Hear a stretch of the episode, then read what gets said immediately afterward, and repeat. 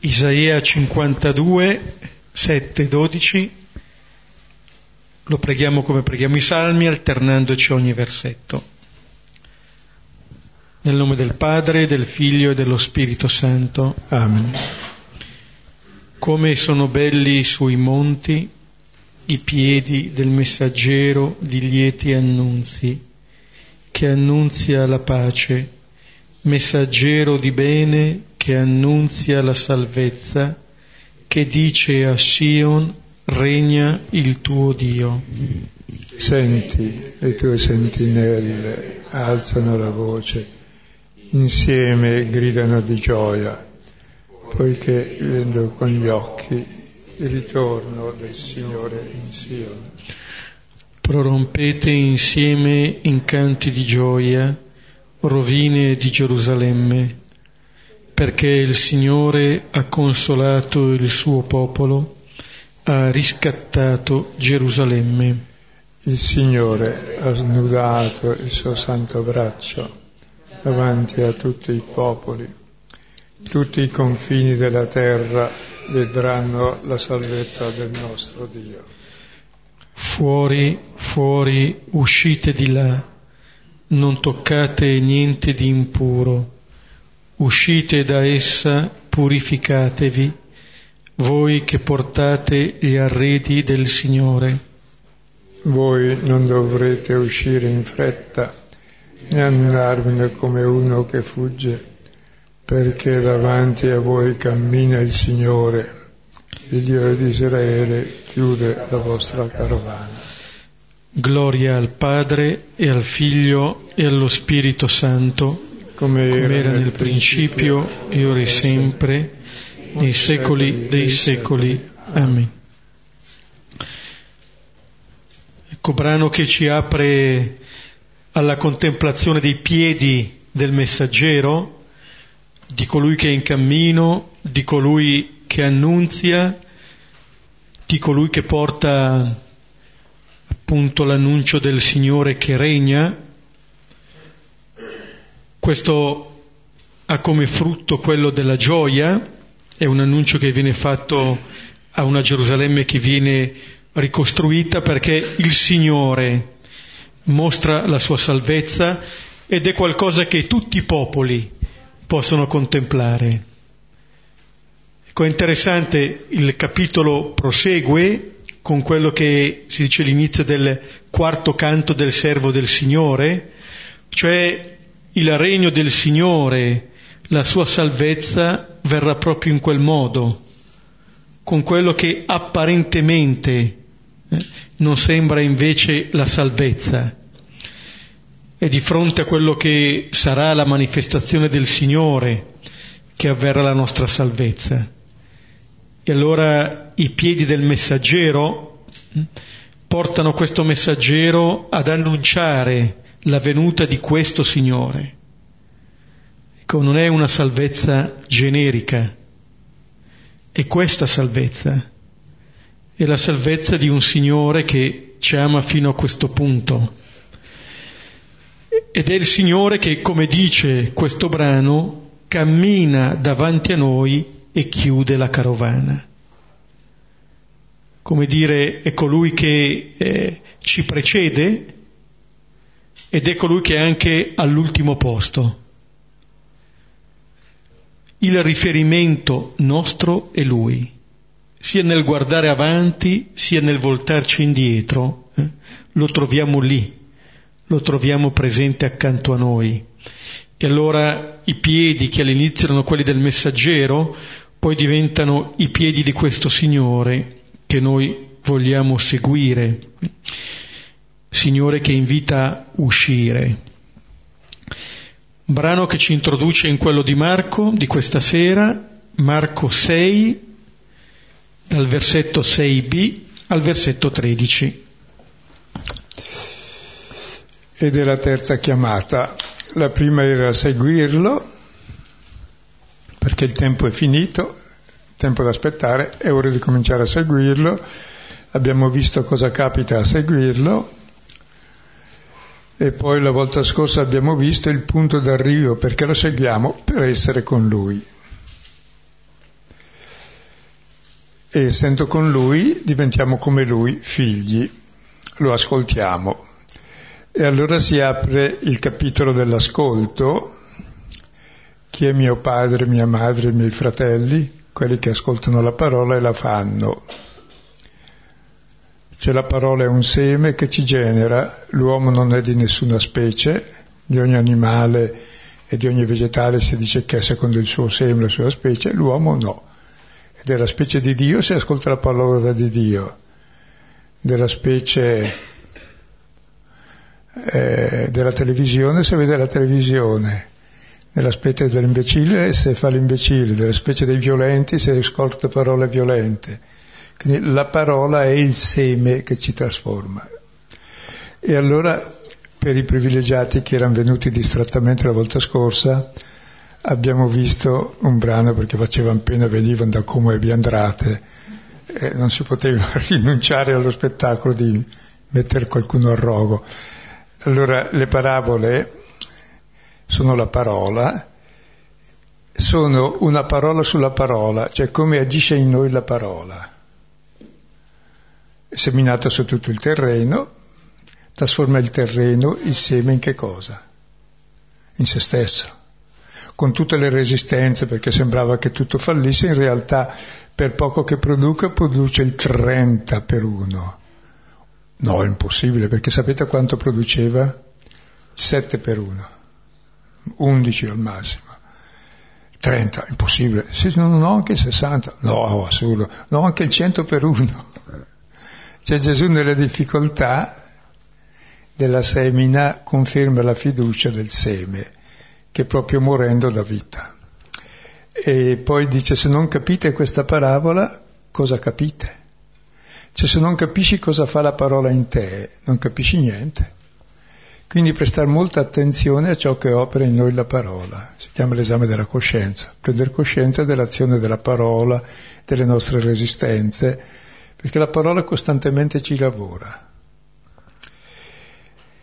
e ci fa figli. E questa parola, ricordate, seda il mare, la tempesta, cioè le nostre paure di, di morire. Non devi aver paura di morire, muori prima, eh, muori quando è l'ora e non è un problema morire, è una cosa sicura da quando nasci.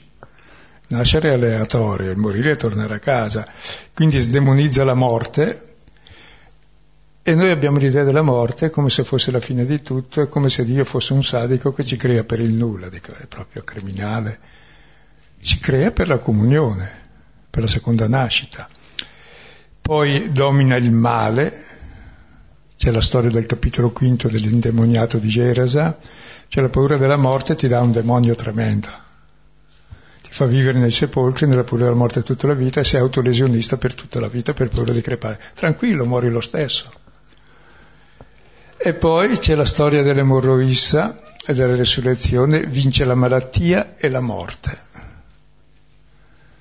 e ci dà la vita. Appunto il seme ci dà la vita, cioè il seme fa nascere quel che è, che è vita, in modo irresistibile, tranne però eh, addirittura dalla resurrezione, la pienezza di vita, tranne però che a quelle di Nazareth perché noi lo conosciamo bene. C'è chi pretende di conoscerlo, non lo sa. E quindi dopo il rifiuto di Nazareth c'è un'altra chiamata. E adesso ci fermiamo su questa chiamata che è il frutto dell'essere con Lui, vuol dire essere figli, e in questa terza chiamata si realizza l'essere figli e riguarda ciascuno di noi, cioè la missione. Marco 6, versetti 6b al 13 e girava per i villaggi tutti intorno insegnando e chiama innanzi i dodici e cominciò a inviarli a due a due e dava loro potere sugli spiriti immondi e comandò loro di non portare nulla per via se non il bastone solo, né pane né bisaccia né danaro nella cintura, ma calzate i sandali e non indossate due tuniche. E diceva loro, Dovunque entriate in una casa, lì dimorate finché non partirete da lì. E qualunque luogo non vi accolga e non vi ascolti, usciti di là, scuotetevi la polvere che è sotto i vostri piedi in testimonianza per loro. E usciti proclamarono che si convertissero e scacciavano molti demoni e ungevano di olio molti infermi e li curavano. Prima di vedere la missione, che è un testo sublime, bisogna fare il passo indietro sulla volta precedente. Cioè cosa si fa nella missione? Si va a imbrogliare la gente, a fare propaganda, a portare la carta stagnola per i poveri africani, o a portare qualcosa. La missione è un'altra cosa. Se tu sei con il figlio, nella misura in cui diventi figlio, ti fai fratello degli altri e la missione è considerare tutti gli altri fratelli. Quindi sei espulso da te verso tutti gli altri. Quindi la missione è questione di ogni uomo. Se non sei apostolo, se non sei inviato all'altro, se non ti senti responsabile del fratello, non sei figlio. Quindi non è un optional per chi va in missione, per chi... Ciascuno di noi è responsabile se ha conosciuto l'amore del Signore se questo gli ha trasformato la vita e l'ha fatto figlio, bene, vive da fratello con tutti. Quindi non è la propaganda che si porta. Sant'Ignazio cosa diceva? Poi dopo entriamo nel testo perché che noi siamo un ordine apostolico, quindi ci dice i mezzi. Sì, i mezzi sono eh, mezzi deboli. Il primo è quello, del, del, quello che lui dice il buon esempio ma perché è buon esempio, non bastano le belle parole. No, anzi, le parole vengono all'ultimo posto. Mm. se no sono in imbroglio, se non rispondono in realtà. Il nostro padre generale dice che quando si, eh, quando si ha a che fare con altre persone, il messaggio agli occhi arriva prima che agli orecchi. E se arriva agli orecchi è perché è arrivato agli occhi, se no non arriva nessun messaggio. E quindi poi i desideri, i grandi desideri per eh, la missione, l'Eucaristia. Eh, perché i desideri? Di andare verso l'altro in fondo. Perché? Cos'è il desiderio? È una cosa che ti manca per la tua felicità. Se non incontri il fratello non sei figlio. No, ma noi amiamo sempre il prossimo, l'altro. e poi appunto poi l'ascoltare poi le, l'annuncio, quello più, più, esplicito. È interessante che poi termini lì, questa parte è la settima parte delle Costituzioni, quando parla di queste cose, alla fine dice noi deboli strumenti di questa minima compagnia. Cioè, quelli che sono i mezzi sono questi, sono dei deboli strumenti di una minima compagnia. Come dire che la forza è altrove. E poi vedremo perché.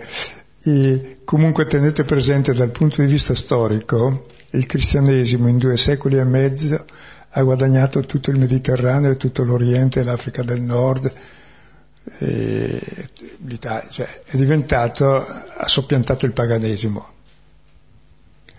Ma che mezzi aveva? La testimonianza, cioè il martirio.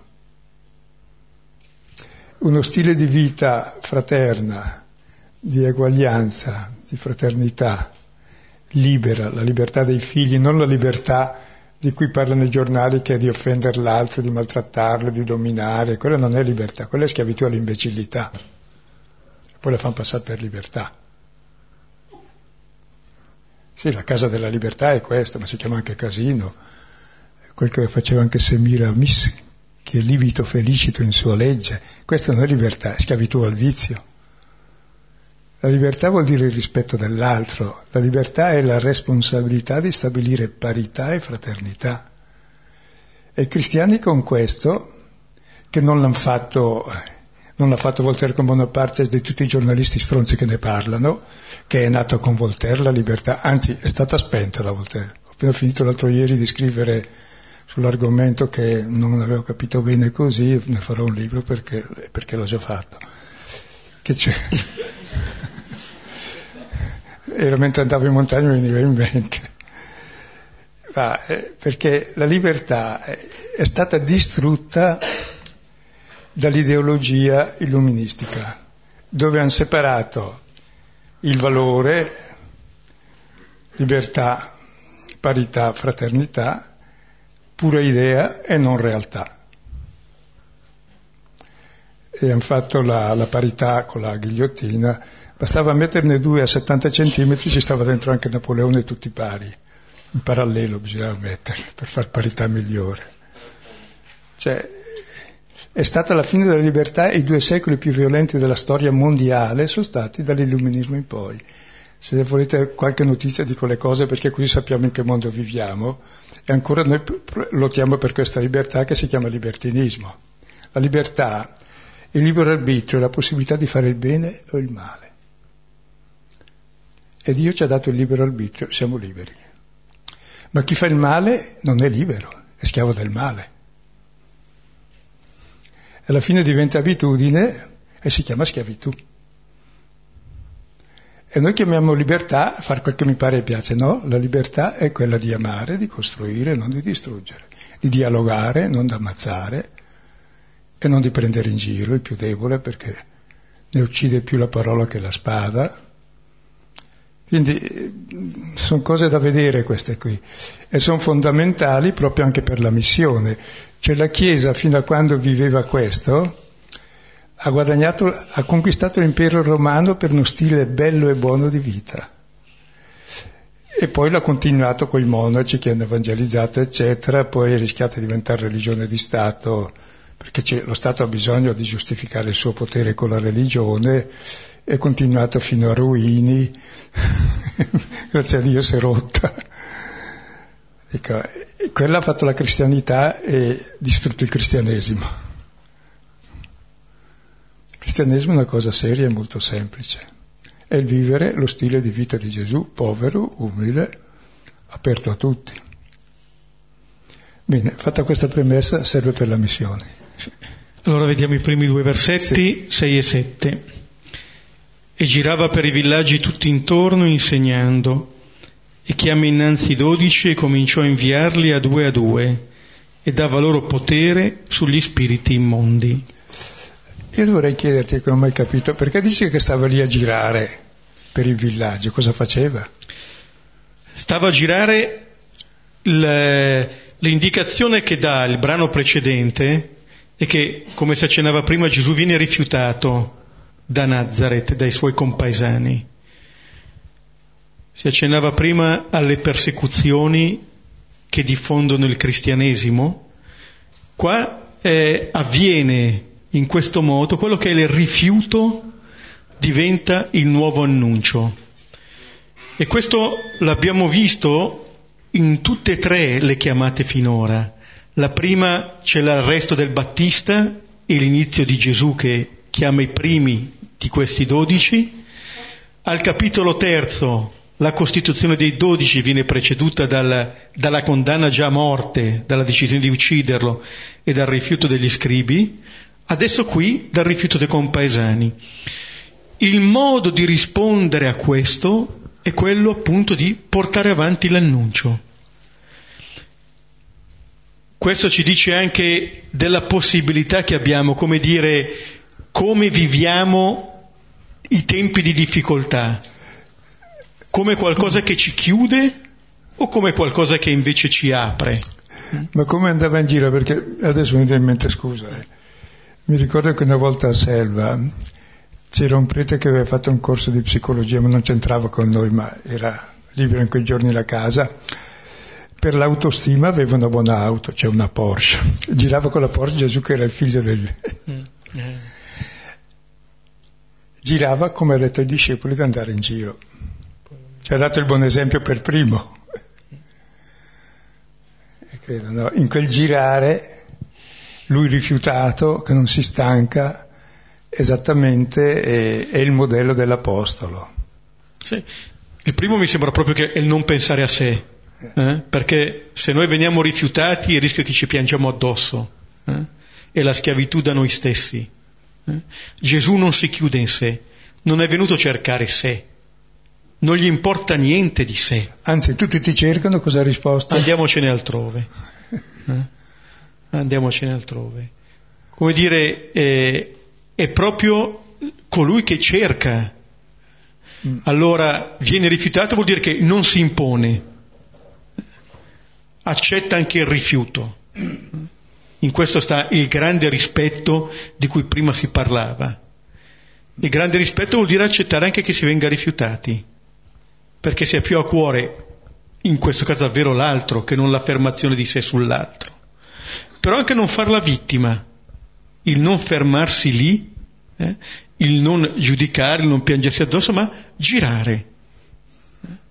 Cioè, ho presente come nelle relazioni no, di, di coppia, uno vuole conquistare l'altro, vuole come quel macellaio è stato uno dire mi dà la mano di sua figlia, con l'osso senza osso.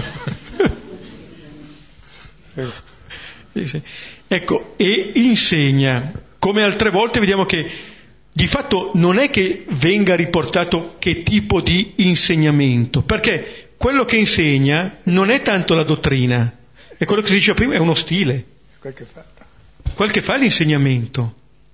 Allora, vedendo, eh, allora uno in un certo senso apprende. È la, la seconda chiamata che abbiamo visto.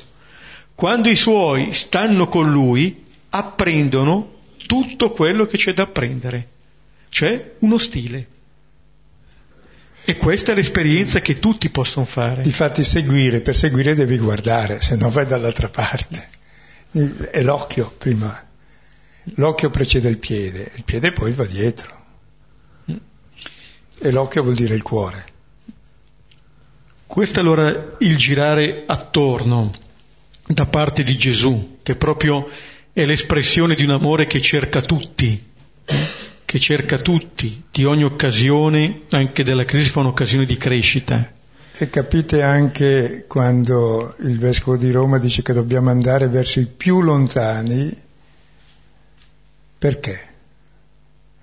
Perché quelli sono i fratelli più bisognosi, sono i figli di Dio più amati, anzi sono il figlio dell'uomo, anzi sono Dio stesso. Quando mai ti ho visto? Ero carcerato, ero immigrato, ero nudo, ero malato e mi hai visitato. Si identifica con quelli che noi consideriamo non uomini. Quelli sono i fratelli privilegiati e che rappresentano e salvano la nostra umanità perché la loro disumanità è frutto della nostra grande umanità che si è gonfiata pesa sulle loro spalle. E lì vedi l'uomo allo stato puro che è immagine di Dio. E lo vedremo adesso nella missione molto... Ecco. E poi chiama innanzi i dodici. È bello il chiama davanti. L'abbiamo visto anche nel, quando li ha costituiti al capitolo terzo, e adesso li chiama davanti a sé i dodici, quasi già ad indicare con questi eh, che ciò che Gesù admira è esattamente la fraternità vissuta.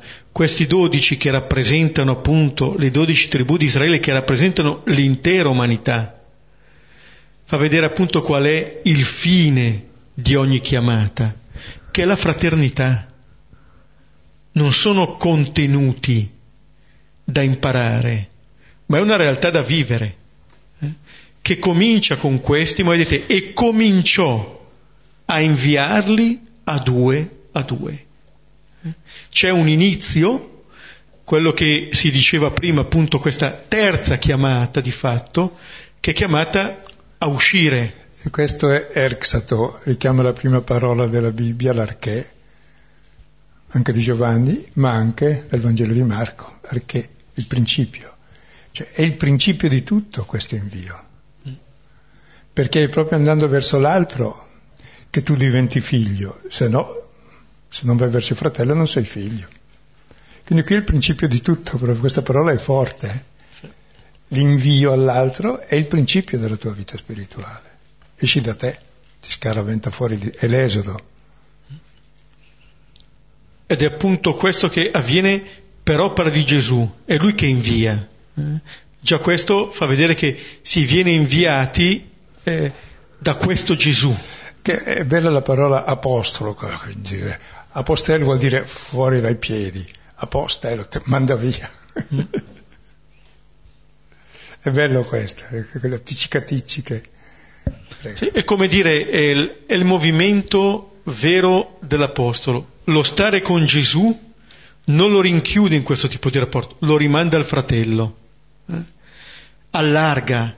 La relazione con Gesù è una relazione che allarga gli orizzonti, che allarga i cuori, eh? che manda verso gli altri e manda in maniera particolare perché cominciò a inviarli a due a due. Che tra l'altro apostare è proprio mandare fuori. vattene, vattene.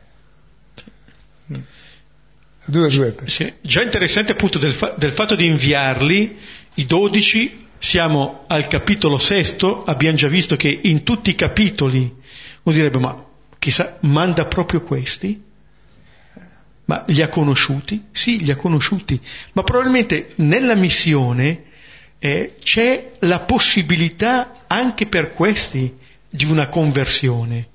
Cioè Gesù non invia persone perfette come le, le penseremmo noi, ma invia delle persone che anche loro sono in cammino. Cioè come noi e come voi. Sì.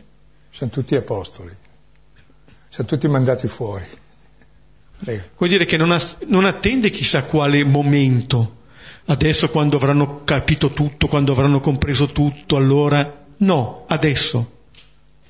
Adesso vanno anche loro in cammino e li manda a due a due con un dispendio di energia totale, eh, raggiungono sei posti invece di dodici in una volta sola, se il principio fosse quello dell'efficienza, non sarebbe un grande invio questo.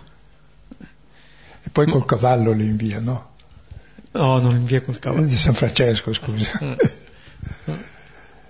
cioè, perché due?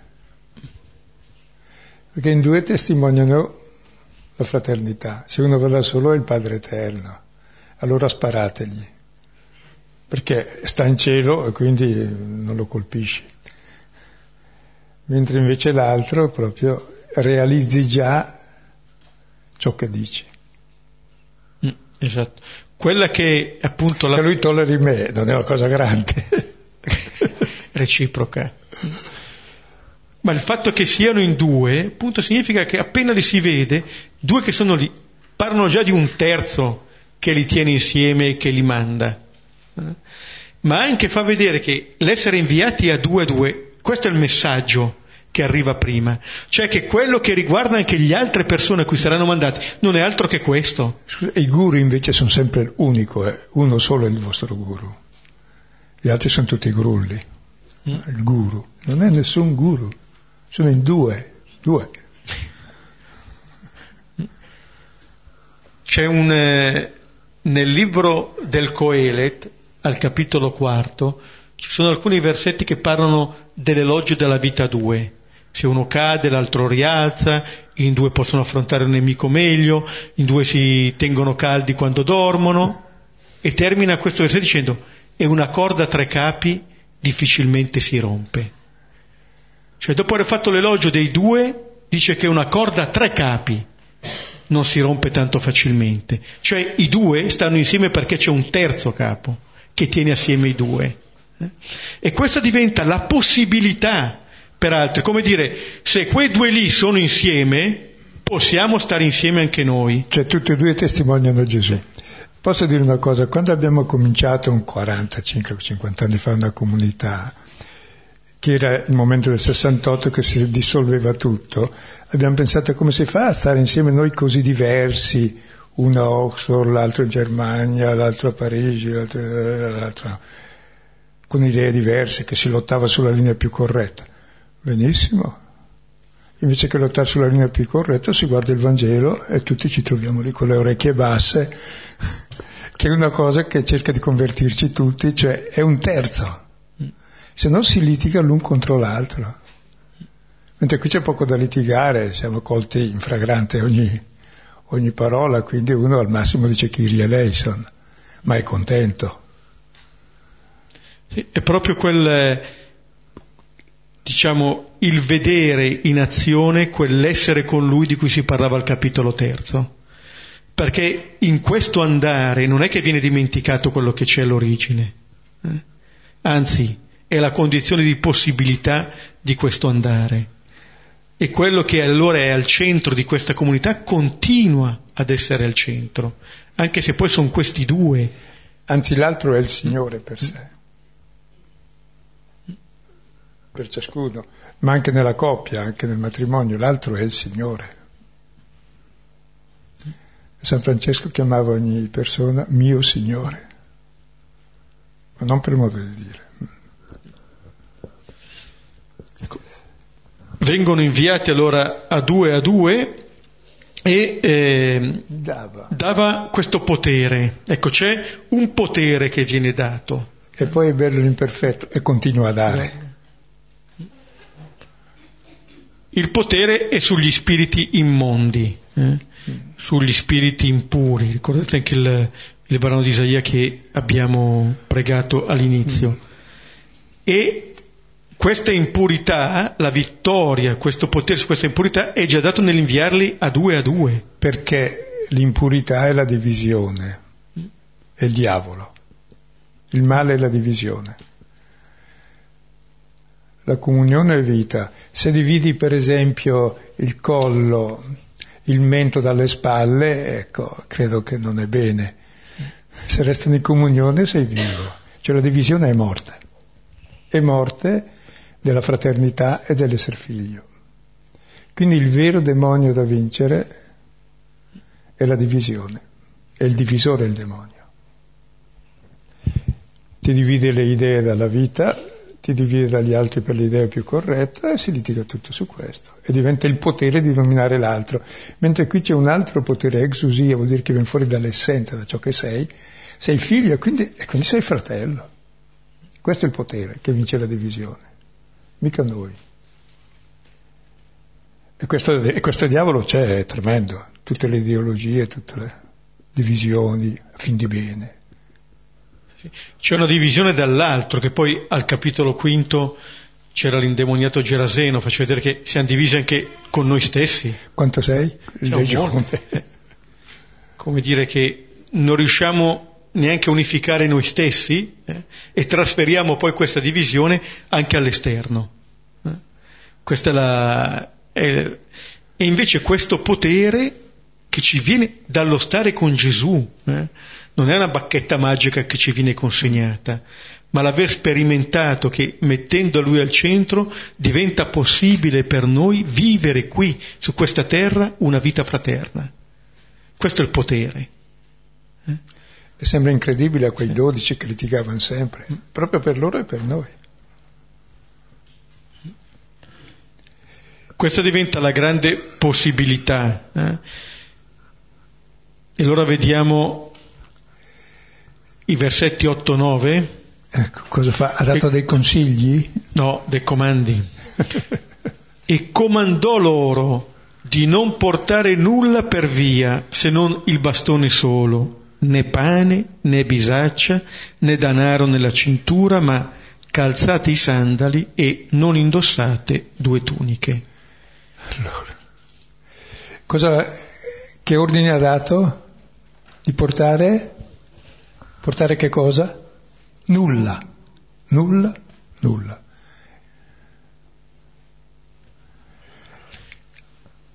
Sarebbe di per sé un comando molto facile da ricordare. Quindi, Cosa devo preparare? Nulla. Nulla. Perché tutto ciò che hai ti divide dall'altro.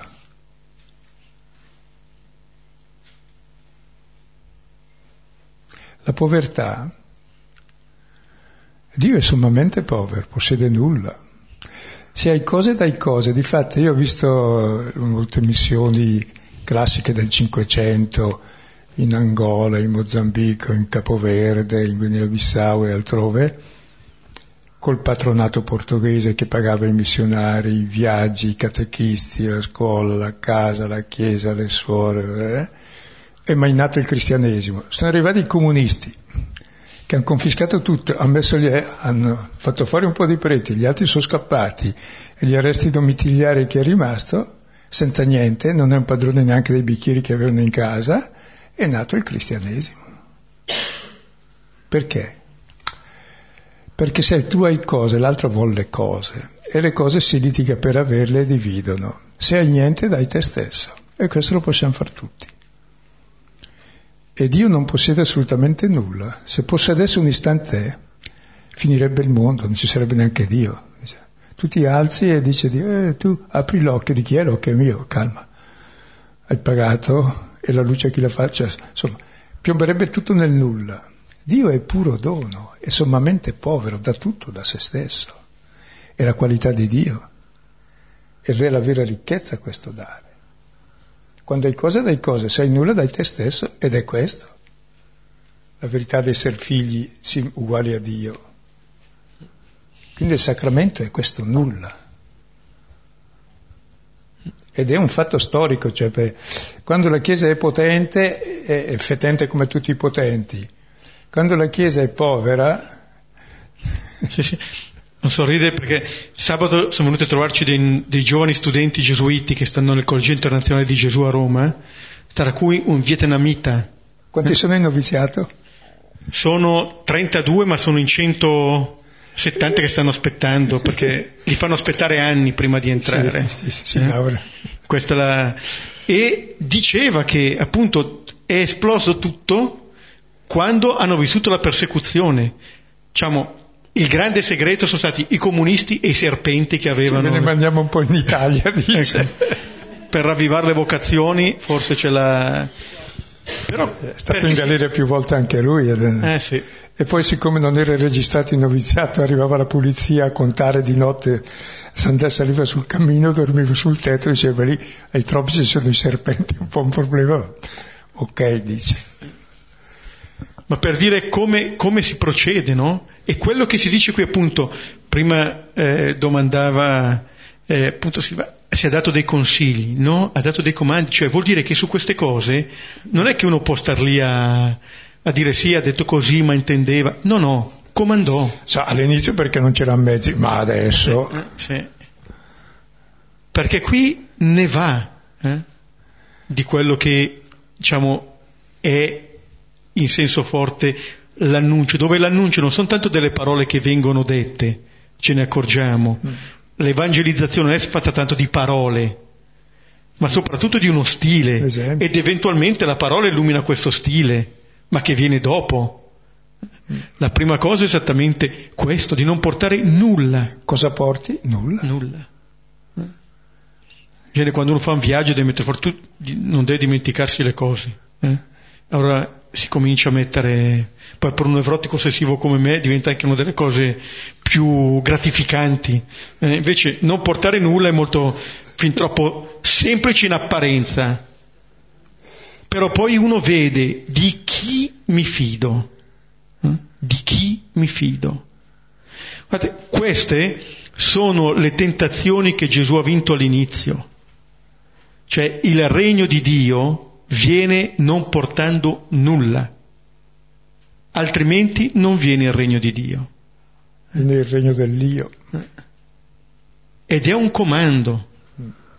Probabilmente se deve comandarlo è perché spontaneamente non lo faremmo.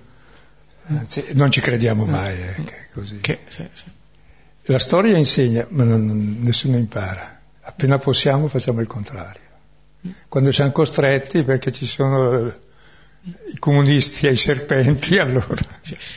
E mi viene in mente, forse legandolo anche a questo motivo, un'altra cosa che diceva questo nostro padre generale che ha fatto una vita in estremo oriente, che non è che lo spirito comincia a lavorare quando arriva il missionario, lo spirito è all'opera da sempre, da sempre. Quello che eventualmente si può fare è aiutare le persone a riconoscere in sé la presenza di questo spirito. Ma questo spirito c'è già, per questo non bisogna portare nulla, perché c'è già tutto. Lì dove andrai, lo spirito è già all'opera. Eh? Non è che lo porti nella bisaccia, non c'è niente. Eh? E, perché poi le cose principali sono ancora da venire, ma se non il bastone, qualcuno dice non il bastone, Marco dice il bastone, il bastone è la croce che è il nulla assoluto, cioè, perché il bastone è lo scettro del comando, è la protesi della mano e la mano è il potere. Il nostro potere è quello del crocifisso, che dà se stesso. Questo la croce la puoi portare, ma non quelle d'oro d'argento, con gli zaffiri, quelle... che è una presa in giro. Te pensa povero Cristo quando è sulla croce dei porporati con quelle robe lì, dice, oddio, io ero sporco di sangue, preferivo. Questo è molto peggio. È il sangue dei poveri. Va bene, si lodato Gesù Cristo, andiamo avanti. allora, questo è il bastone. Mm? E poi? E poi né pane, né bisaccia, né denaro nella cintura. E il pane sarà poi il tema dominante di tutta la sezione. Il pane è la vita. Ed è interessante che una volta che ha detto non portate nulla, poi c'è esplicita ancora, come dire, ne, ne, ne. dico queste cose, ve lo esplicito ancora, né pane, né bisaccia, né denaro. Eh, cioè, dove metto la sicurezza? E viene in mente, prima si citava Sant'Ignazio, quando deve partire anche per alcuni viaggi, e raccoglieva le elemosine, poi li lasciava lì prima di partire, per evitare di mettere la fiducia in questi mezzi che si era procurato anche così, e non invece nell'unico Signore. Poi comincia a dire niente pane. Quindi non mi interessa il pane, scusa. Eh, c'ho la bisaccia piena di pane, oltre dentro c'è la bisaccia e la sicurezza del povero, porta le cose. E poi nella cintura, scusa, c'ho il conto in banca, c'ho i soldi, compro tutto. No, niente proprio, niente, cioè specifica. Che per noi il denaro conta tutto, è il mediatore universale se non ho niente almeno la bisaccia con le quattro cose essenziali e il panino, no, niente, perché il pane, qual è il pane? La vita, perché il pane è la vita. E sarà il tema dominante adesso fino alla fine. Qual è il pane? La vita. Se uno arriva così a casa vostra, cosa fate? Mm? Cosa fate se arriva un povero a casa? In genere rompe eh? Ecco, allora tu diventi come Dio e hai fatto la missione. Se lui arriva con i soldi e con la bravura, eccetera, ti fa fesso e, e lo mandi via. Se invece arriva da povero lo accogli, ecco. Se arrivi con potere e si spartisce il potere si diventa delinquenti in due.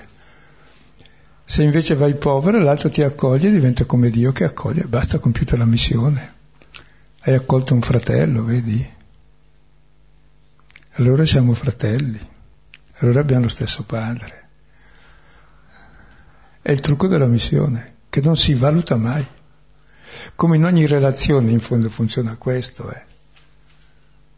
Perché se accogli uno che viene lì col mitra o col denaro, che è perché ti interessa o le armi o il denaro, se viene con niente lo accogli, cosa c'è? il regno di Dio.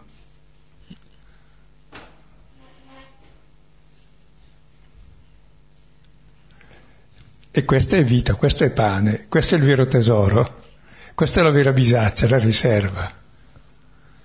E questo è il vero bastone, lo scettro del comando, che vince il male, c'è questa povertà. Ed è una povertà Vedete poi che rende liberi quel calzate i sandali. Esatto, eh? che è un assurdo sì. perché sì. sandalo del libero. Sì. Della persona libera. Eh, richiamano molto i barani dell'Esodo, è il bastone appunto che la croce richiama quello di Mosè e adesso calzate i sandali.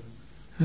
Queste sono le persone libere, che non sono schiave delle cose, libere che possono incontrare e farsi incontrare che rendono possibile in questa libertà la costruzione di relazioni vere con le persone. Una banalità, una volta nelle letture bibliche anche testimone di Geova, no, lui è ateo, ma veniva perché la moglie era diventata testimone di Geova. E allora una volta, perché alla fine era diventato credente, dice adesso vieni a cena a casa mia, invito anche il vescovo di testimone di Geova e discutete insieme. Cioè, non c'avevo voglia, ma io sono andato a cena. Il vescovo di Testimone di Geova invece non è venuto a cena, erano in due, sono venuti dopo. Ero già sicuro che essendo stato ospite della signora, che ho apprezzato il cibo, che non mi ha avvelenato, che certamente avrei vinto la discussione, perché non c'era nulla da discutere. Gli altri arrivavano lì per indottrinare, io ero lì come ospite e lei dava ragione a me, che tacevo. a un certo punto loro cominciavano a dire le cose, allora usate il loro tono. A voi vi prendete, prendete in giro via perché avete i vostri interessi sporchi. Ho cominciato a tremare, sono andati via. Per conquistare la gente, per, per dire, ma ero sicuro già che essendo stato accolto, l'altra ci ha fatto il gesto evangelico. Tu sei il povero che ha accolto. L'altro invece era quello che voleva imporsi, no? E subito ha notato la differenza, che poi è molto più comodo andare a mangiare che star lì a chiacchierare. È una cucina buona. E oltre ai sandali non, indossa, non indossate due tuniche. Perché? Eh? Perché una basta a te e l'altra è quella dell'altro, del tuo fratello che è lì accanto a te. Eh? come dire che c'è un modo, questo è lo stile. Interessante che nelle cose che Gesù dice non dice che cosa devono dire, nulla di quello che devono dire, eh? ma dice appunto, parla di questo stile. Eh? Questa è la... Scusa, e poi il male del mondo in cosa consiste? Nel denaro, nei vestiti, nel potere, nel, nel comando, nel bastone. Quindi così è vinto il male in pratica. E soprattutto il male che è in me, che facendomi povero, costringe, tra virgolette, l'altro a venire fuori nella sua divinità profonda, cioè la compassione. E quindi mi accoglie. E quindi lui diventa il credente. Io il povero Cristo. Vediamo versetti 10 e 11. E diceva loro, Dovunque entriate in una casa li dimorate finché non partirete da lì. E qualunque luogo non vi accolga e non vi ascolti, usciti di là, scuotetevi la polvere che è sotto i vostri piedi in testimonianza per loro. Ecco, dovunque entrate in una casa, vedete, fanno l'esperienza, eh, questi che vengono inviati, di essere accolti da un lato appunto c'è l'esperienza di chi eh, li accoglie, diceva prima Silvano, di, di, essere come Dio che accoglie, e dall'altra, da parte di questi inviati, di essere figli eh, e fratelli che di fatto hanno bisogno di questa accoglienza. Per cui colui che è inviato, invece che trovarsi nella posizione di chi dà qualcosa, riceve. riceve riceve questa accoglienza in una casa, anche questa dimensione domestica, che fa vedere come qui si tratta delle relazioni che vengono vissute, non ci sono luoghi. E poi usa la parola dimorate, e casa, la casa è la chiesa, la casa è il luogo delle relazioni, e la dimora dove dimori? E dimori dove sei amato, altrove non ci stai. Quindi vuol dire che lì c'è la vita nuova che si è allargata ad altri, cioè sono veramente fratelli. Quindi abbiamo il Padre comune. Sì.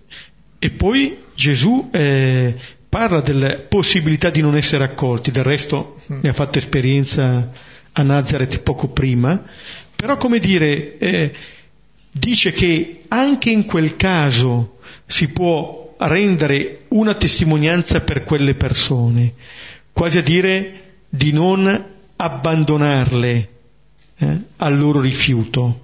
Quella polvere che viene scossa per, è in testimonianza per loro, esattamente perché anche da quella polvere possano accorgersi eh, di qualcosa eh, che può trasformarli. Tra l'altro uno scoteva la polvere dei sandali entrando nella terra promessa perché non deve entrare la terra pagana in terra promessa. Vuol dire che loro rifiutano la terra promessa, che è la fraternità. Cioè, quindi testimoni loro che tu resti fratello e loro hanno buttato via la fraternità, che è la vera terra promessa, però te la lascia lì a te. Quindi non è rifiutare l'altro, ma è evidenziargli cosa ha rifiutato, la terra promessa. Poi tra l'altro il rifiuto lo porta chi è rifiutato, infatti in croce finirà Gesù, mica loro. Cioè il rifiuto lo porta il rifiutato sempre. Quindi la ferita e del rifiuto la porta chi ha rifiutato e lui questa ferita la guarisce come? Andando avanti, a donarsi di più. Interessante perché in questo modo diciamo, la polvere rimane lì in testimonianza per loro e non viene portato il ricordo del rifiuto, come dire, sì. quei sandali lì sono davvero di persone libere perché sono libere anche dal rifiuto, eh? non, non, li chiude, eh? non li rinchiude, non c'è nessun risentimento, non so come dire, libera anche da questo. Vediamo gli ultimi due versetti, 12-13 e usciti proclamarono che si convertissero e scacciavano molti demoni e ungevano di olio molti infermi e li curavano. Ecco. E usciti, eh, non sappiamo bene da, da quale luogo, però come si diceva all'inizio è un'uscita da sé. Eh. Mi, L'altro giorno leggevo, sapete, è uscita questa collana del Sole 24 ore, su alcuni, sono 12 libri che riguardano un po' la compagnia di Gesù, fatti da degli storici. E um, uno di questi testi not- eh, riguarda le domande che nella prima e nella seconda compagnia, cioè prima della soppressione e dopo la soppressione, facevano tanti gesuiti per essere inviati nelle Indie. E quello che scrive il libro, quello che cura il libro, eh, a un certo punto commenta che è vero che tante di queste richieste sono state accolte, tante no, ma lui diceva, prima ancora di essere inviati, di uscire verso la missione, la vera uscita che ogni missionario era chiamato a fare era l'uscita da sé per potersi ritrovare, sperimentando in questo modo quello che Gesù dice. Cioè che quando allora perdi, quando ti perdi ti ritrovi. E a me colpiva molto che lo, lui lo commentava da storico, eh, che esaminava queste lettere.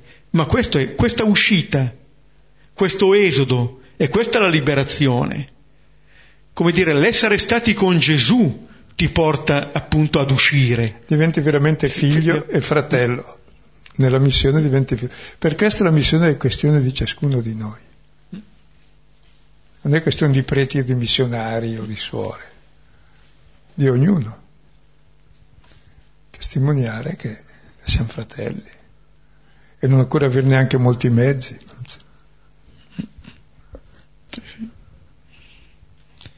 Ed è ciò che tutti desiderano, accogliere ed essere accolti, no? anche i cani quindi a maggior ragione gli umani, solo che gli um- umani sono più complicati, abbaiano forte perché così ti... così li respingi per vedere se, se tieni duro.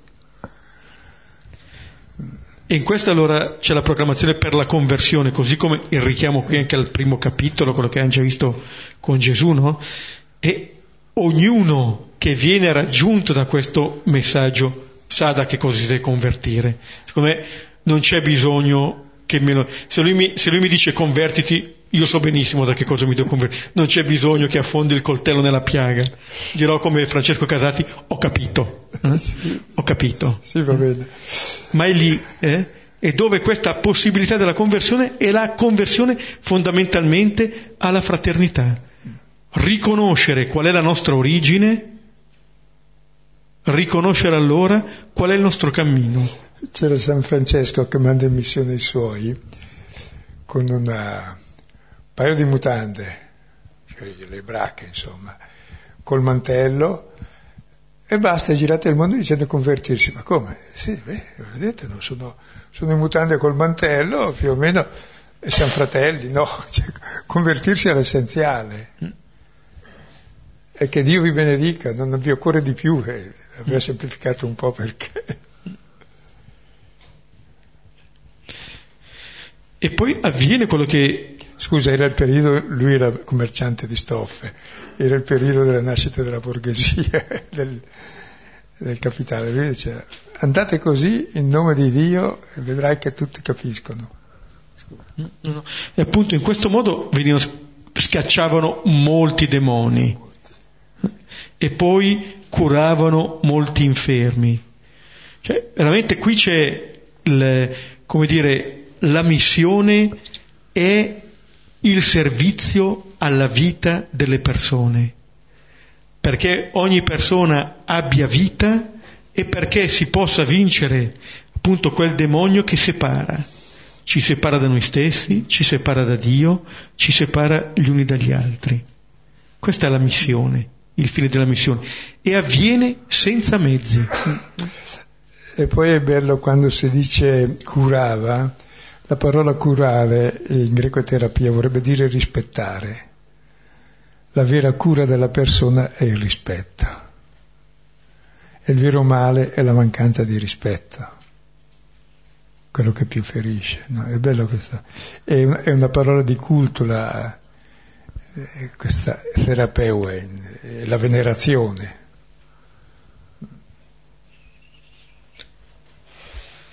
Possiamo fermarci qui, possiamo rivedere il testo e poi condividere.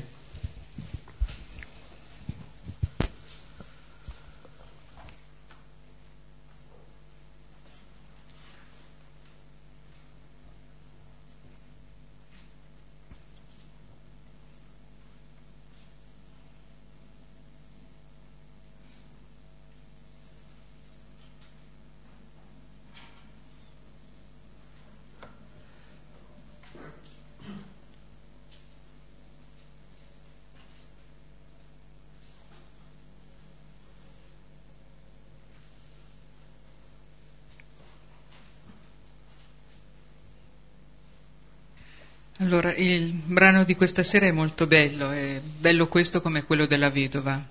E sono i due messaggi che mi sembrano fondamentali del Vangelo di Marco, insomma, no? In uno spiega come deve essere la Chiesa e qui lo stile di, di ogni cristiano, di ogni persona. È inutile dire che balza agli occhi anche quanto facciamo fatica ad adeguarci a questo messaggio, insomma, no? Perché... E c'era un parroco della Brianza che quando Bergogli era andato a lavare i piedi, eh, ha detto, eh, glielo perdoniamo perché è appena papa, ma entrerà nel protocollo dopo. Eh,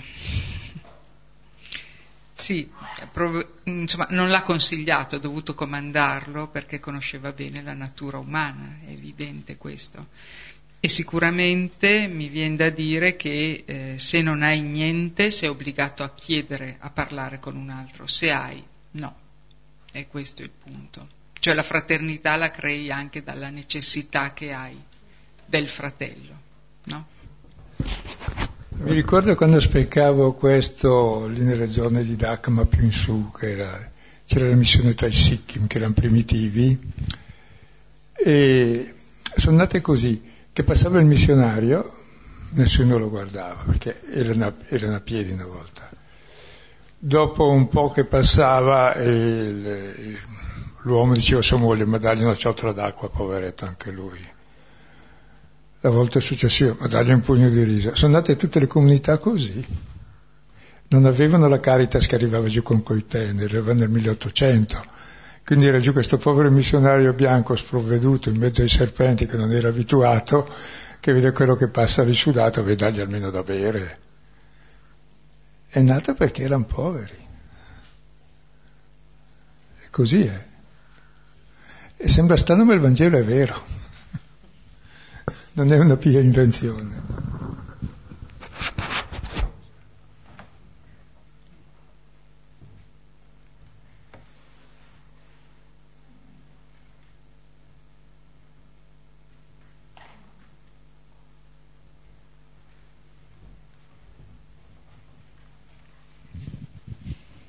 A me è piaciuta molto l'immagine che hai dato quando hai detto che non dobbiamo eh, abbandonare le persone che non ci accolgono, ma lasciare appunto la testimonianza della terra senza nessun rancore, perché banalmente anche solo il nostro passaggio nel tempo non dobbiamo perdere la speranza che non sia servito, ma mh, mm, noi se continuiamo nella strada eh, indicata da Gesù e come lui come centro, come riferimento, teoricamente eh, abbiamo lasciato già il nostro messaggio. Mi viene sempre in mente per i figli questo, che mi sembra il, il, modo per farli crescere più liberi ed essere liberi noi stessi, in modo che, e, e con tutti comunque, con tutte le relazioni, non si può obbligare qualcuno, ma uno fa eh, sperando di fare nella direzione del bene e, e, dare nel suo piccolo il suo esempio missionario, ecco questa cosa bella che volendo possiamo essere missionari tutti i giorni in qualunque cosa si faccia. Ecco.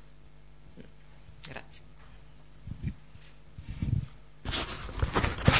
Proprio è la testimonianza di vita che siamo chiamati a fare, perché se non c'è questa... Guarda, subito apprezzano anche il collega che è gentile, che è...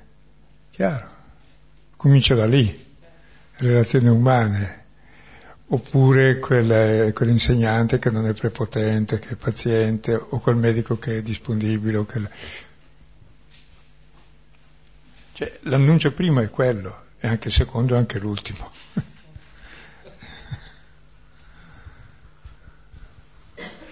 Io mi ricordo una volta dando gli esercizi a Roma, su a Villa Cavalletti, c'era un grande guru vestito di seta nero e tutti i grulli italiani che andavano. Io ero lì con il gioco, i jeans, la barba, e leggeva il Vangelo come... E sono rimasto colpito proprio anche dal fatto che della differenza per me era normale, perché per l'altro è normale far diverso perché il guru è importante, oh.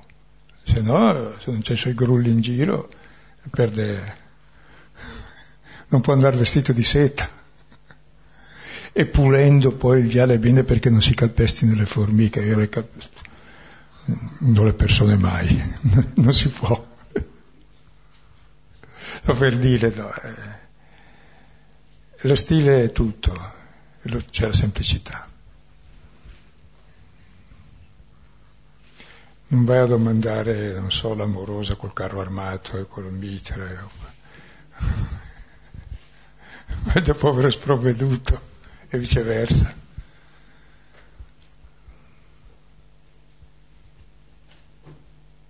E quando uno ti vuole imporre la relazione lo rifiuti all'istante, almeno io. Io che sei venuto a rompere? La relazione è libera, non puoi costringermi. No? Cioè, sono cose di buonsenso, ma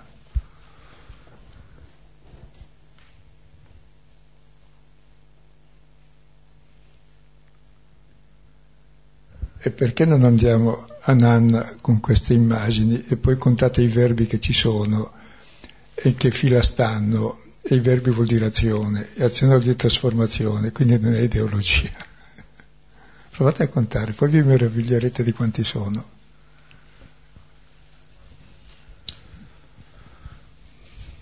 Bene, prima di pregare insieme al Padre nostro, qualche avviso.